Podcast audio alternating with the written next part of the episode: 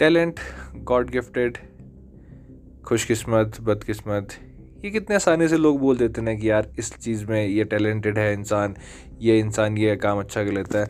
हाँ कुछ लोग गॉड गिफ्टेड भी होते हैं, मैं ये चीज़ में मानता हूँ। किसी किसी किसी लोगों में बचपन से ही कोई स्पोर्ट्स में अच्छा होता है, कोई बचपन से ही मैथ्स कैलकुलेशन में अच्छा होता है, कोई बचपन से ही स्पीकिंग में अच्छा होता है, कोई स्टेज में जाना है किसी को फेयर नहीं होता। बहुत सारी चीज़ें आप अगर रिलेट कर सकते हो, बचपन से होता है। हाँ गॉड गिफ्टेड है वो।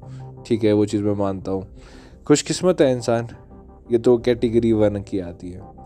सेकंड कैटेगरी के लोग, जिनको लगता है कि वो कुछ भी कर सकते हैं, लेकिन उनको ये नहीं पता कि उनका टैलेंट क्या है। वो कुछ भी कर सकते हैं, उन्हें सिर्फ़ ये चीज़ पता है कि वो मेहनत कर सकते हैं सिर्फ़। उनको सिर्फ़ ये पता है कि हार्ड वर्क बीट्स टैलेंट उन्हें बाकी कुछ नहीं पता कि भाई हम क्या टैलेंट दिया है हमें भगवान ने, हमें किस चीज़ के लिए बनाया, उन्हें कुछ नहीं पता। उनको बस ये पता है कि यार मैं कर सकता हूँ, मैं कुछ बहुत बेहतर कर सकता हूँ, मेरे लिए कुछ बना है, और वो यहाँ वहाँ सब जगह हाथ पैर मारता रहता है। उस इंसान के लिए अगर आप ये ये इंसान हो इस कैटेगरी में आते हो तो ये पॉडकास्ट आपके लिए काफ़ी ज़्यादा इंटरेस्टिंग होने वाला है, क्योंकि हम सब कभी ना कभी तो लाइफ में कुछ ना कुछ तो ढूंढते हैं। हम सबको कुछ ना कुछ तो चाहिए होता है। बेचारे कोई लोग टैलेंट की वजह से रुक जाते हैं। कोई बेचारा मेहनत नहीं करना चाहता। उसे बेचारा ही बोलूँगा, अब क्या बोलूँ उसे मैं। जो ये टैलेंटेड लोग हैं ना यार गॉड गिफ्टेड बोलता हूँ जिन्हें मैं, ये खुशकिस्मत तब तक है जब तक इन्हें अपने टैलेंट को एक डायरेक्शन देनी आती है।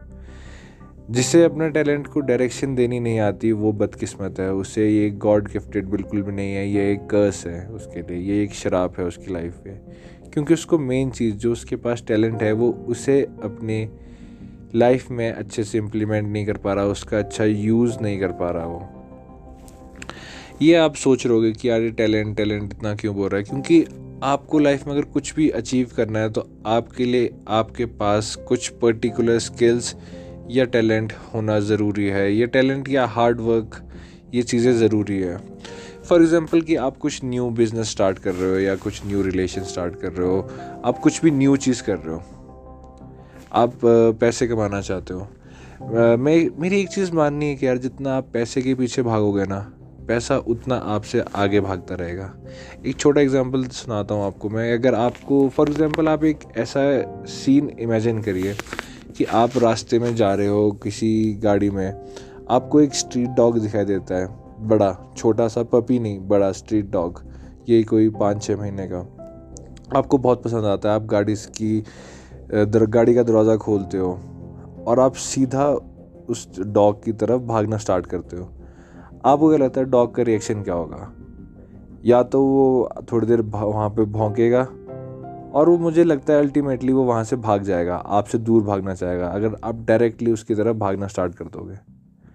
यही सेम चीज़ पैसे के साथ भी होती है, जितना पैसे के पीछे भागोगे पैसा, उतना आपसे तेज़ आगे भागता रहेगा। अब सेकंड केस ये रखिए कि आप गाड़ी में बैठे और आपके पास कुछ ऐसी चीज़ है, खाने की चीज़, कुछ रोटी है, कोई बिस्किट है, कुछ भी ऐसी चीज़ है जो लालच दे सकती है उस स्ट्रीट डॉग को कि वो आपके पास खुद आए। तब बहुत ज़्यादा चांसेस है कि आप उस डॉग को अपने घर ले जाओ। सेम चीज़ ये आपकी लाइफ में भी इम्प्लीमेंट होती है। जब तक आपके पास कोई स्किल या कोई टैलेंट नहीं है ना, जो चीज़ आपकी ये पैसा अट्रैक्ट कर सके, तब तक गेम बनने नहीं वाली। यार साइंस का स्टूडेंट हूँ मैं, एक चीज़ मुझे पता है कि हम सब एक इनविजिबल फोर्स से कनेक्टेड है और एक हर एक फोर्स में कुछ ना कुछ एक फ़ील्ड होती है जहाँ पे कुछ मॉलिक्यूल्स वाइब्रेट करते हैं फ्रीक्वेंसी पे, जिसकी वजह से आप में, जिस, आप में नहीं, आपकी फ़ील्ड में कोई भी चीज़ हो, जो भी चीज़ वाइब्रेट कर रही है, उसमें फ्रीक्वेंसी क्रिएट होगी और उस फ्रीक्वेंसी की वजह से एक मैग्नेटिक फोर्स निकलती है। अट्रैक्शन या रिपल्शन ये रिपल्शन की फोर्सेस निकलती है।